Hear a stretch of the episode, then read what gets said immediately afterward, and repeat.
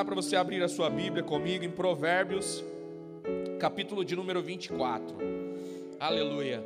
Eu estou muito feliz de mais um dia poder é, manifestar aquilo que Deus tem colocado no meu coração, de poder estar aqui com vocês, mesmo que em número reduzido, mas nós louvamos a Deus pela oportunidade de estarmos na casa dele, pela oportunidade de podermos falar do amor dele, amém? E eu queria compartilhar uma palavra com você nessa manhã, e gostaria que você prestasse bastante atenção nesse texto. Provérbios 24, versículo de número 16. Provérbios 24, versículo de número 16. Olha o que diz esse texto, irmãos. E eu queria que você acompanhasse ele em detalhes, amém? Preste atenção nesse texto. Porque sete vezes cairá o o justo também cai. Sabe, a gente tem uma ideia que foi construída na nossa cabeça e a gente sempre, às vezes, pelo pensamento, através dessa ideia, a gente imagina que o cair é só do ímpio, que o cair é só do injusto, mas olha o que Salomão está dizendo: o justo também cai. O justo também passa por adversidade. O justo também passa por momentos difíceis. Vamos continuar a leitura. Olha o que diz o texto. Porque sete vezes cairá o justo, não é uma nem duas. Sabe o que Salomão está dizendo? Por algumas vezes o justo vai cair. Mas olha o que diz após a vírgula. Porque sete vezes cairá o justo, vírgula, e se levantará Sabe, Salomão, ele entendeu que o justo até pode cair. Ele entendeu que o justo até pode passar por um momento de dificuldade, mas ele também tinha uma certeza no seu coração que ele se levantaria. Querido, eu quero que você entenda nessa manhã uma coisa: o justo até pode cair, mas o chão não é o lugar dele, é por isso que ele vai se levantar.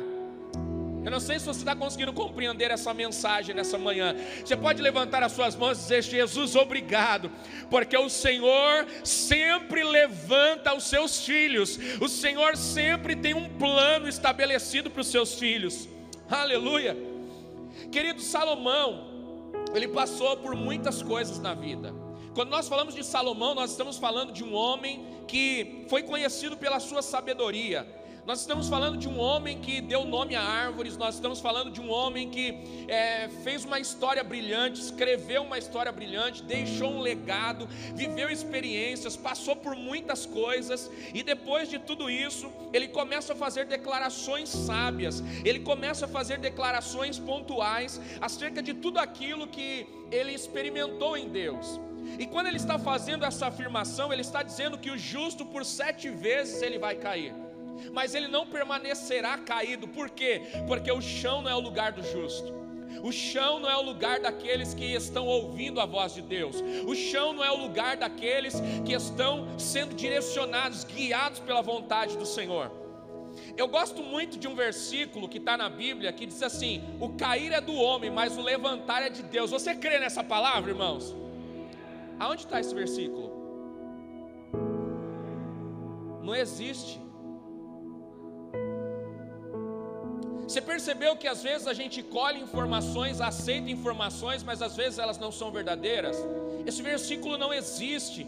Esse é um ditado popular que as pessoas usaram para justificar os seus fracassos. O cair é do homem, então todo que está caído, está caído porque foi o homem, foi a vontade dele, foi o erro dele, foi por causa da desobediência. Não, não. O cair às vezes é consequência de tentar fazer alguma coisa. O cair às vezes é consequência de uma ação. O cair às vezes é consequência de um trabalho que você tenta fazer. Mas o cair, irmãos, ele faz parte do processo, mas não é a nossa essência. Por isso que Salomão está dizendo: você até pode cair, mas não vai permanecer permanecer caído, porque o chão não é o seu lugar, o chão não é o lugar dos filhos de Deus, o chão não é o lugar daqueles que foram chamados segundo a vontade do Senhor. Eles até podem cair, mas não permanecerão caídos, porque esta não é a vontade de Deus. Aleluia! Você pode glorificar Jesus, você pode dar uma salva de palmas para Ele nessa manhã?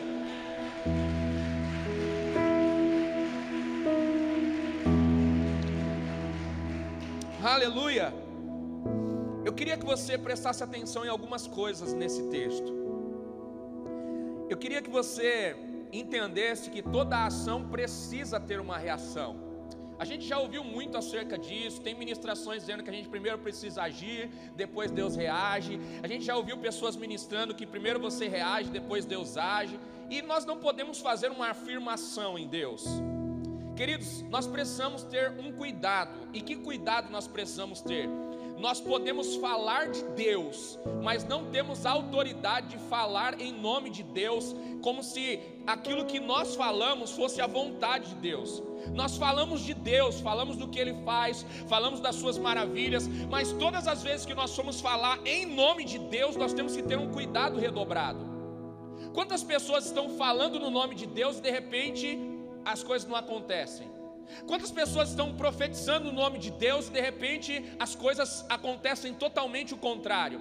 Deus deu autoridade para você falar dele, mas nem sempre para falar no nome dele. Existe uma diferença, sabe?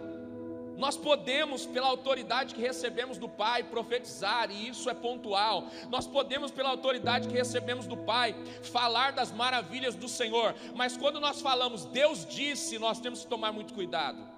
Quando nós falamos Deus falou, nós temos que tomar muito cuidado, porque às vezes nós usamos isso como uma expressão comum, nós usamos isso como uma expressão que sempre vem antes das nossas afirmações, e nem sempre as nossas palavras elas têm uma validação de Deus, nem sempre as nossas palavras vão ter um apontamento de Deus, então nós precisamos às vezes reformular as frases que fazemos, nós precisamos às vezes reformular as afirmações que nós fazemos, para que a gente não caia em descanso crédito naquilo que nós liberamos falando que é Deus. Sabe, queridos, nós precisamos reagir a toda decepção, nós precisamos reagir a todo fracasso, nós precisamos reagir a toda adversidade. O fracassado não é aquele que cai, não é aquele que erra. O fracassado é aquele que faz do chão seu lugar. O fracassado é aquele que faz do chão o lugar da sua habitação. Ele sabe que caiu, ele sabe que errou, mas não quer se levantar. Esse é o fracassado. Agora, aquele que cai, aquele que fracassa em algum projeto, esse não é fracassado. Até porque, para você construir algo pontual, você vai ter que errar muitas vezes. Se você sentar com os empresários, eles vão te contar várias experiências negativas até chegar numa experiência pontual. Se você sentar com os pastores, eles vão te contar vários erros, mas depois eles vão te contar um grande acerto. Se você se encontrar com pessoas experientes e você se sentar para conversar com essas pessoas experientes, vai dizer: na minha juventude eu fiz isso, fiz aquilo e fiz isso, mas depois eu entendi, eu amadureci e eu comecei a fazer coisas pontuais. Esse é o processo. Tem gente que faz da primeira vez e dá certo? Tem. Tem gente que faz uma vez e acontece algo grande? Tem, mas essa não pode ser uma regra absoluta, porque toda regra tem uma contra-regra. E nós precisamos entender, queridos, que nós precisamos reagir a toda dificuldade que nós atravessamos, nós precisamos reagir a todo problema que nós enfrentamos, nós precisamos reagir a todo aparente fracasso que acontece na nossa vida, até porque Deus às vezes usa as experiências ruins para fortalecer homens pontuais, Deus às vezes até usa experiências ruins para fortalecer mulheres pontuais, porque depois de algumas adversidades, Deus levanta homens maduros Deus levanta verdadeiras guerreiras, Deus levanta um exército para fazer o nome dele ser glorificado. Quando Deus foi explicar para o profeta Ezequiel de vida, levou ele num lugar de morte. E fez para ele uma pergunta: Ezequiel, poderão viver esses ossos? Ah, Deus, o Senhor quer me falar de vida e me traz num cemitério? O Senhor quer me falar de ressuscitar coisas que estão sequíssimas? E aí? Pode ou não pode, Ezequiel? A pergunta não é o ambiente que você quer. Eu não quero que você detalhe o ambiente onde você está. Eu não quero que você me conte que tem osso seco. Eu não quero que você me conte que tem vala aberta. Eu não quero que você me conte que tem aqui um cemitério à sua volta. Eu quero que você afirme para mim: esses ossos podem viver ou não? E ele disse: Senhor, tu sabes. Ele diz: então profetiza. Se você crê, então faz aquilo que você crê se tornar algo real. Faz aquilo que você crê se tornar uma realidade para a sua vida. Sabe, irmãos, nós sempre entramos na igreja e a gente recebe as palavras de Deus e a gente sempre diz assim: Eu creio. Irmão, se você crê nessa palavra, por favor, levante a sua mão e diga: Eu creio. Aí todo mundo, ah, eu creio. E no outro dia, está fazendo coisas totalmente contrárias àquilo que nós declaramos, está fazendo coisas totalmente contrárias àquilo que nós profetizamos, mas o Senhor está nos levando para um ambiente onde as nossas afirmações vão ser pontuais com as nossas atitudes e o nome dele vai ser glorificado, amém? Segundo Samuel, capítulo de número 2, vai contar a história de um homem que fracassou, e esse homem é Davi, ele não é qualquer homem, ele é um homem considerado segundo o coração de Deus. Mas esse homem fracassou. A Bíblia não escondeu a dificuldade de Davi. A Bíblia não escondeu o fracasso de Davi, sabe por quê? Deus não tem propósito em esconder os nossos fracassos. Quem gosta de esconder os nossos fracassos somos nós. Deus gosta de expor os nossos fracassos. Por quê? Porque todas as vezes que a gente olha para o nosso fracasso, a gente percebe que a gente pode fazer coisas maiores. A gente percebe que esse fracasso gerou uma cicatriz. E essa cicatriz, todas as vezes que a gente olha para ela, a gente fala: Eu venci. A gente olha para ela e diz: Eu me tornei melhor. Então, quem quer esconder os fracassos somos nós. Deus não tem problema em expor os fracassos, porque se Deus quisesse omitir os fracassos, a Bíblia não contaria as histórias difíceis que os homens de Deus passaram, a Bíblia não contaria os fracassos dos homens de Deus, a Bíblia não falaria do pecado deles. Deus também não tem problema com o pecado, irmãos. Quem tem problema com o pecado somos nós. Deus não tem problema com o pecado, por quê? Porque Ele sabe que o pecado já está vencido pela autoridade que há no seu sangue. Agora e nós? A gente quer ocultar o nosso pecado. Às vezes podemos ocultar de pessoas, mas jamais poderemos ocultar de Deus, porque Deus tudo vê, Ele está em todos os lugares. Esse capítulo de 2 Samuel 2 começa contando uma historinha e essa historinha ela é contada por um profeta, o profeta chamado Natã. Natã, ele chega até o palácio de Davi e ele começa a contar uma historinha. Ele diz assim: Olha, Davi, um rico possuía muitas ovelhas e vacas, mas tinha um pobre que tinha apenas uma cordeira. E chegando um viajante, o rico decidiu fazer um banquete.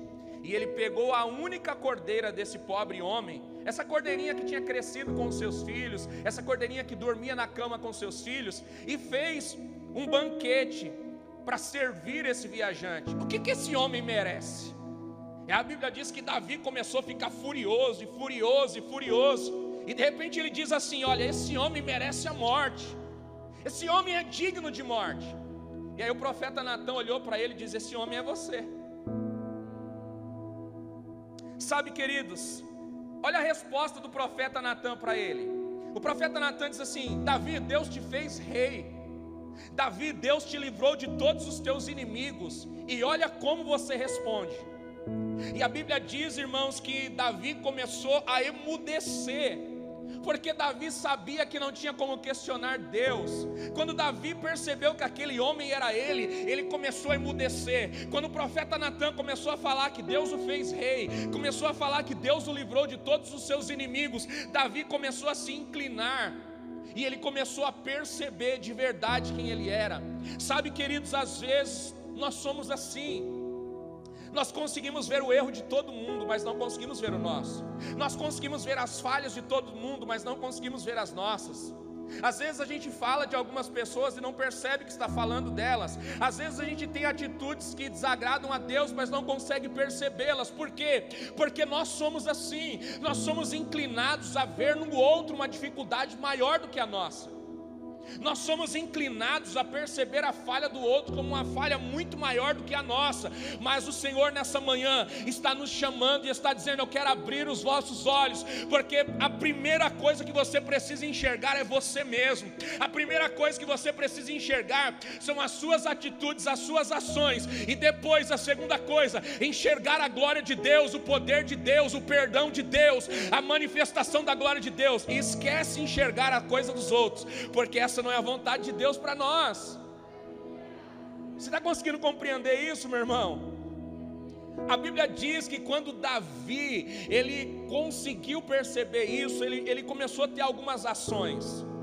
Davi começou a orar, Davi começou a jejuar, Davi sofreu por esse pecado. A Bíblia diz, irmãos, que Davi, ele se trancou dentro de um ambiente e ele não comeu e ele nem bebeu, ele não se lavou, ele ficou orando e jejuando e pedindo perdão a Deus. Ele ficou trancado dentro desse ambiente, falando: Senhor, me perdoa, Senhor, eu não vou comer, não vou beber, porque eu sei que eu falhei, mas me perdoa, Senhor, Senhor, perdoa, Senhor, a minha falha, Pai, não, não, não, não me não me penalize por esse pecado, Senhor. Betseba está grávida, tem misericórdia dessa criança. Betseba está grávida, guarda o ventre dela, Senhor. Tem misericórdia dessa criança. A Bíblia diz, irmãos, que Davi orou e chorou e fez jejum por sete dias.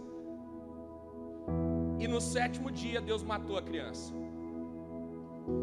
E no sétimo dia Davi olhou para fora da sala onde ele estava, começou a observar o ambiente, ele percebeu que os servos cochichavam. E ele percebeu que os servos estavam com medo, com receio de dar a notícia para ele. Então Davi faz assim, diz assim: "Vem aqui, um dos meus servos, eu percebi que vocês estão cochichando. O que aconteceu? O menino morreu?" E disseram: "É, Davi, infelizmente o menino morreu."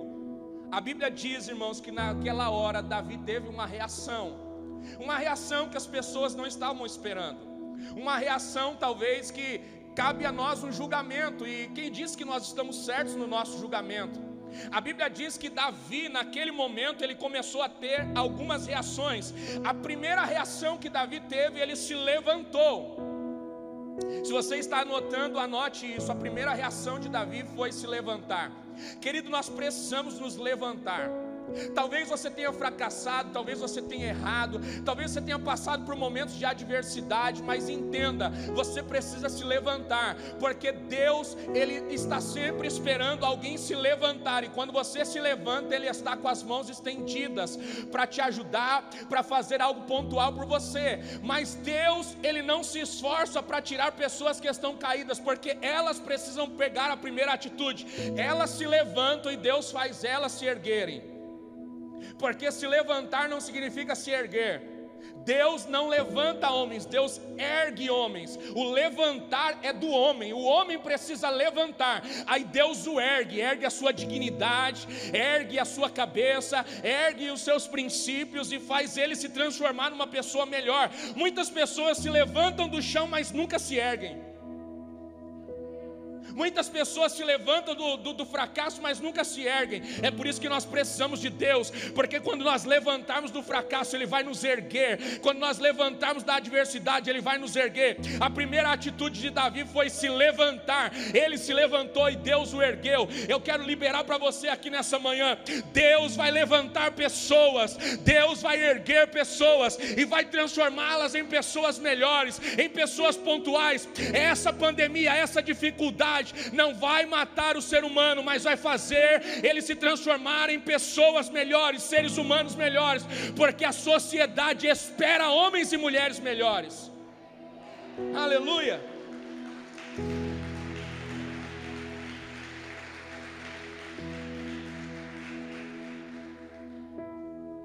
A segunda coisa, Davi lavou-se. Sete dias Davi ficou sem se banhar. E depois de sete dias, Davi lavou-se e começou a comer. Quando nós falamos de água na Bíblia, nós falamos de purificação. E a primeira coisa que nós precisamos entender, nós precisamos purificar a nossa mente. Nós precisamos purificar os nossos desejos, nós precisamos purificar as nossas mãos. A segunda atitude de Davi foi se purificar, foi se lavar, foi se limpar do luto, foi se limpar daquele momento de aflição, foi se despir das vestes sujas, foi se despir daquilo que fazia ele se lembrar do fracasso, daquilo que fazia ele se lembrar da dor. Sabe, queridos, Deus não te chamou para que você fique remoendo as suas dores. Deus. Não te chamou para que você fique como um cão, lambendo feridas. Não, não. Ele te chamou para você se levantar. Ele te chamou para você enxugar dos teus olhos toda lágrima. Ele te chamou para você deixar a dor no passado, fazer dela uma experiência, mas não fazer dela uma ação para se remoer, para chorar e ficar repassando, remoendo aquela dor. Abandone a dor, abandone as vestes de luto, abandone essas vestes sujas, porque Deus tem algo muito maior para você. Aleluia. A terceira coisa que aconteceu com Davi foi Davi ungiu-se. Davi pegou óleo, derramou sobre a sua cabeça. E quando Davi está derramando óleo sobre a sua cabeça, sabe o que ele está declarando? Ele está declarando: Eu sei quem eu sou. Deus me chamou para isso. Eu sou um homem ungido. Eu sou um homem que foi chamado pelo Senhor para carregar azeite. Quando Davi derrama óleo sobre a sua cabeça, ele está se lembrando de quem ele é. Ele está se lembrando do para que ele foi chamado. Ele está se lembrando do seu propósito. Ele está se lembrando do porquê Deus o formou. Sabe, querido, você precisa se lembrar do para que Deus te chamou. Você precisa se lembrar do para que Deus te formou. Você precisa se lembrar do porquê Deus te deu um dom, do porquê Deus te deu uma habilidade, do porquê Deus te deu um talento, do porquê Deus te deu riquezas, do porquê Deus te deu posição na sociedade. Você precisa se lembrar do porquê Deus te entregou coisas. Você precisa se lembrar do porquê Deus escolheu você. Deus não te escolheu por acaso. Deus não te chamou por acaso. Deus, quando olhou para você, enxergou em você alguma coisa que talvez a sua família não enxergou. Enxergou em você talvez alguma coisa que os seus amigos não enxergaram. Ele viu em você talvez algo que nem você mesmo conseguiu enxergar. A quarta coisa que Davi fez ele entrou na casa do Senhor. Sabe o que Davi fez? Ele mudou de ambiente. Ele saiu do ambiente de dor, de vergonha, de fracasso, e ele foi para o ambiente onde ele podia restaurar a sua fé, onde ele podia restaurar o seu coração, onde ele podia restaurar a sua vida. Davi entrou na casa do Senhor. Davi decidiu que a dor não podia o paralisar. Davi decidiu que o pecado não o podia paralisar. Davi decidiu que o erro não podia parar ele, mas ele decidiu que a presença de Deus era a escolha mais sábia que ele podia fazer então ele escolheu a presença de Deus, ele escolheu a casa de Deus, ele orou de novo, ele jejuou de novo, ele buscou Jesus de novo e ele começou a ser cheio da presença do Senhor. Sabe, querido, talvez você possa ter pecado errado e você está se culpando por isso. Eu quero te dizer uma coisa: muito de ambiente. Saia do ambiente onde você se sente culpado, saia do ambiente onde você se sente sujo e venha para o ambiente onde o Senhor pode te lavar, te limpar, te restaurar. O Senhor está te dizendo: ore de novo, jejue de novo, busque a minha face de novo, se refaça, se recomponha, porque eu ainda tenho planos para a sua vida, eu ainda tenho propósitos para a sua vida, eu ainda não terminei a tua história, eu tenho muita coisa para fazer na sua vida. Essa luta não é o seu fim, essa dificuldade não é o seu fim. Eu ainda tenho muita coisa para fazer através de você. Se você crê nisso, por favor, meu irmão, aplaude a Ele. Deus ainda tem muita coisa para fazer através da sua vida.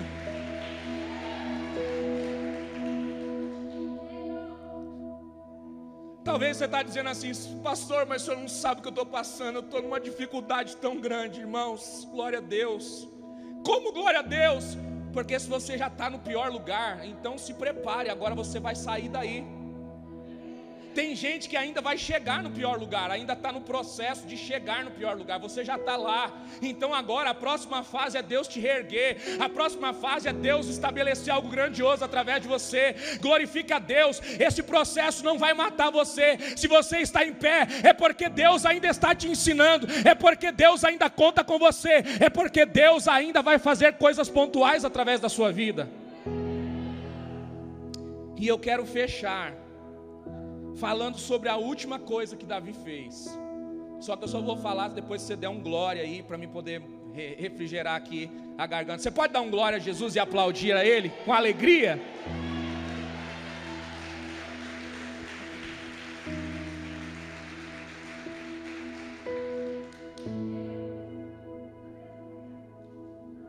Sabe qual foi a última atitude de Davi? Ele voltou para casa. Voltar para casa significa recomeçar, significa se reerguer e voltar para o início. Sabe, queridos, muitas pessoas precisam voltar para casa.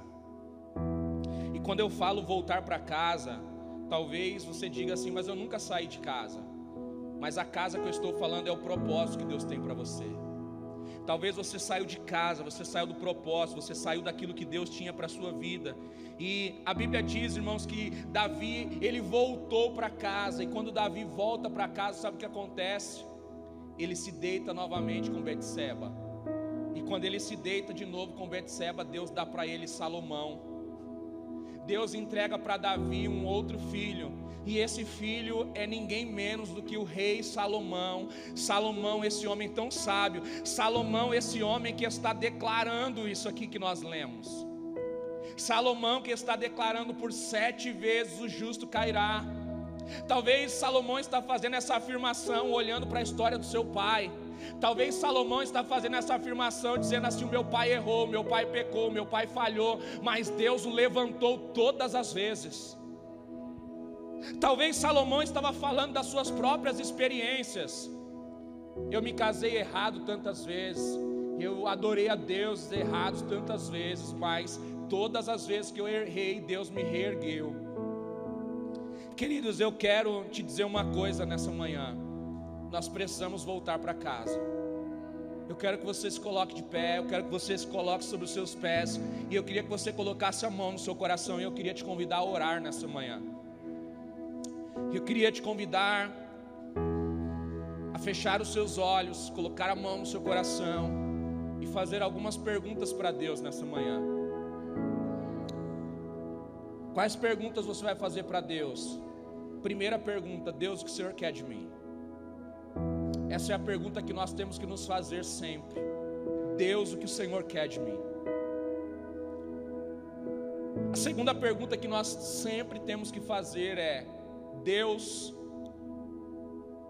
me faz enxergar as minhas falhas, os meus erros, as minhas adversidades, e não me deixa ver a vida dos outros, porque eu preciso focar em mim.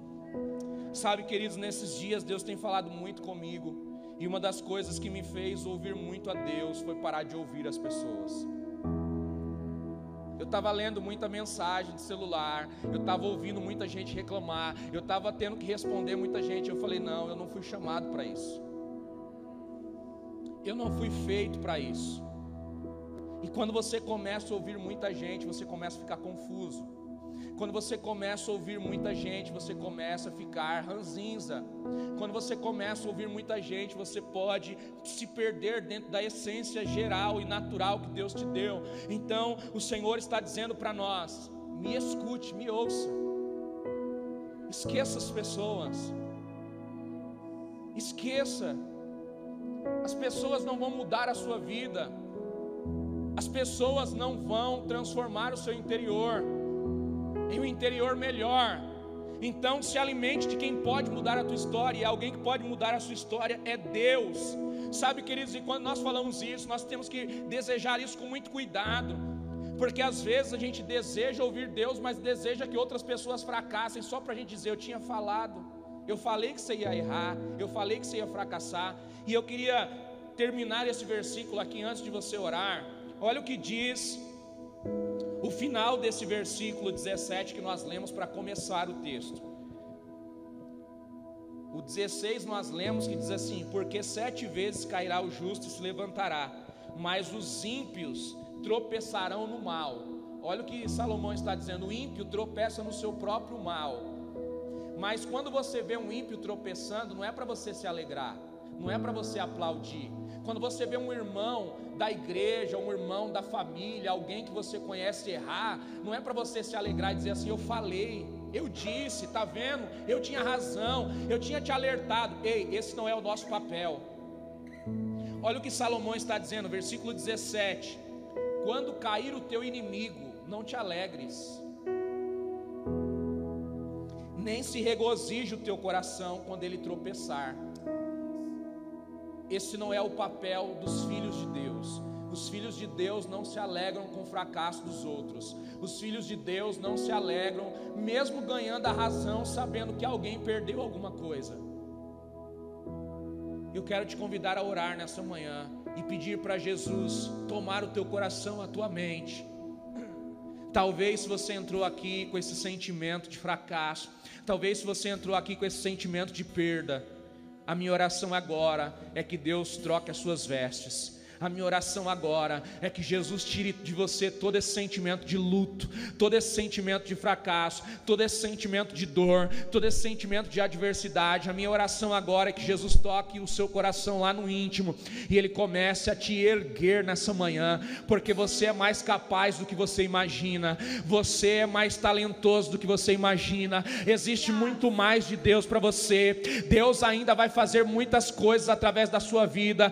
Creia que você é um filho amado, escolhido de Deus, você é um filho predileto de Deus, Ele te comprou com sangue precioso na cruz do Calvário, e o sangue de Jesus te dá plenitude.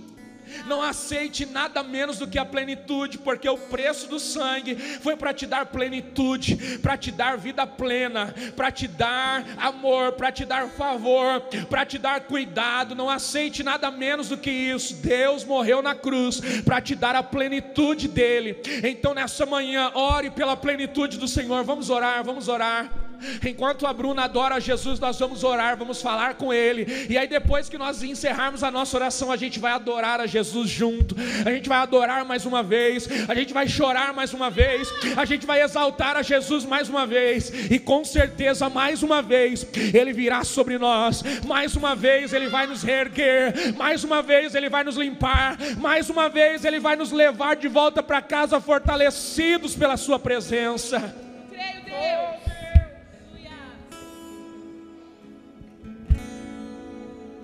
Aleluia, Pai. Baixeira, andará sura, bandará baixeira, andará. Levantará baixeira, bandará baixeira, andará. Que a luz das trevas declarou, que o mundo inteiro iluminou. Nada é como o som da tua tempestade sossegou e as ondas todas acalmou. Fala, quero ouvir-te, coração. Deixo toda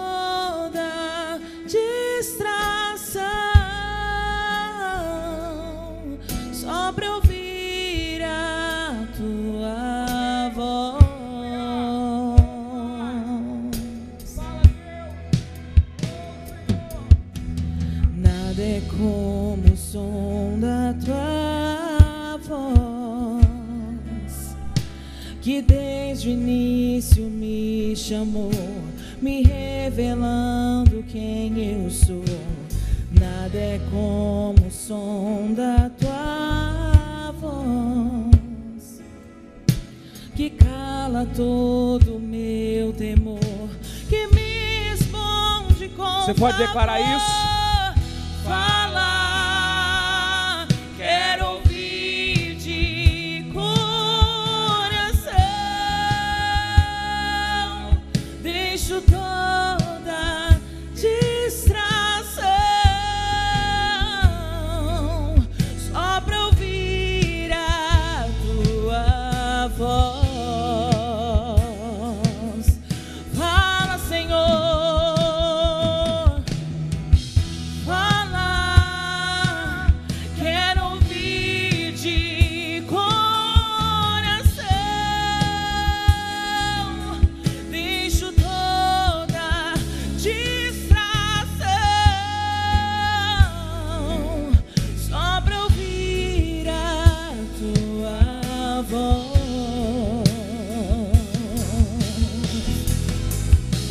declare: Nada tem poder como o som da tua voz e do teu nome, Jesus. Nada tem poder como o som da tua voz e do teu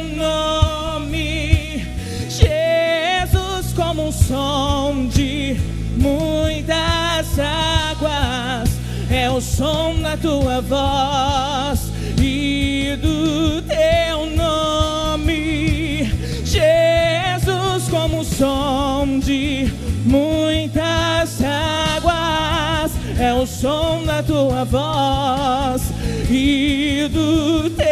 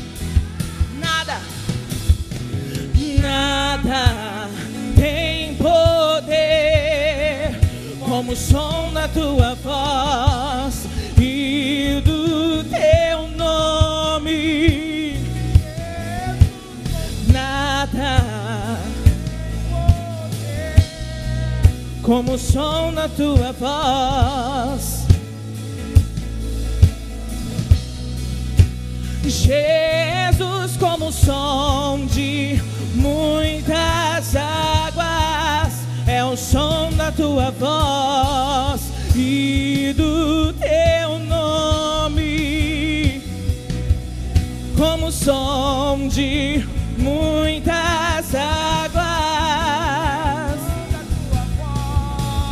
e do teu nome, Jesus, fala, quero ouvir. Ele quer ouvir a tua voz, querido.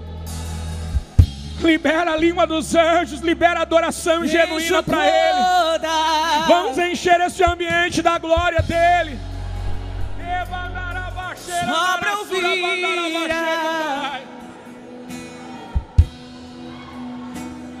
Eu não vou fazer esse apelo repetidas vezes. Mas se você está aqui no nosso meio e ainda não recebeu Jesus como Senhor e Salvador da sua história, essa é a hora, corre para o altar, tem salvação para você. Saia aí do seu lugar agora, pode vir aqui, nós vamos orar por você. Saia do seu lugar e venha receber Jesus nessa em manhã. nós, vem queimar em nós, vem queimar em nós.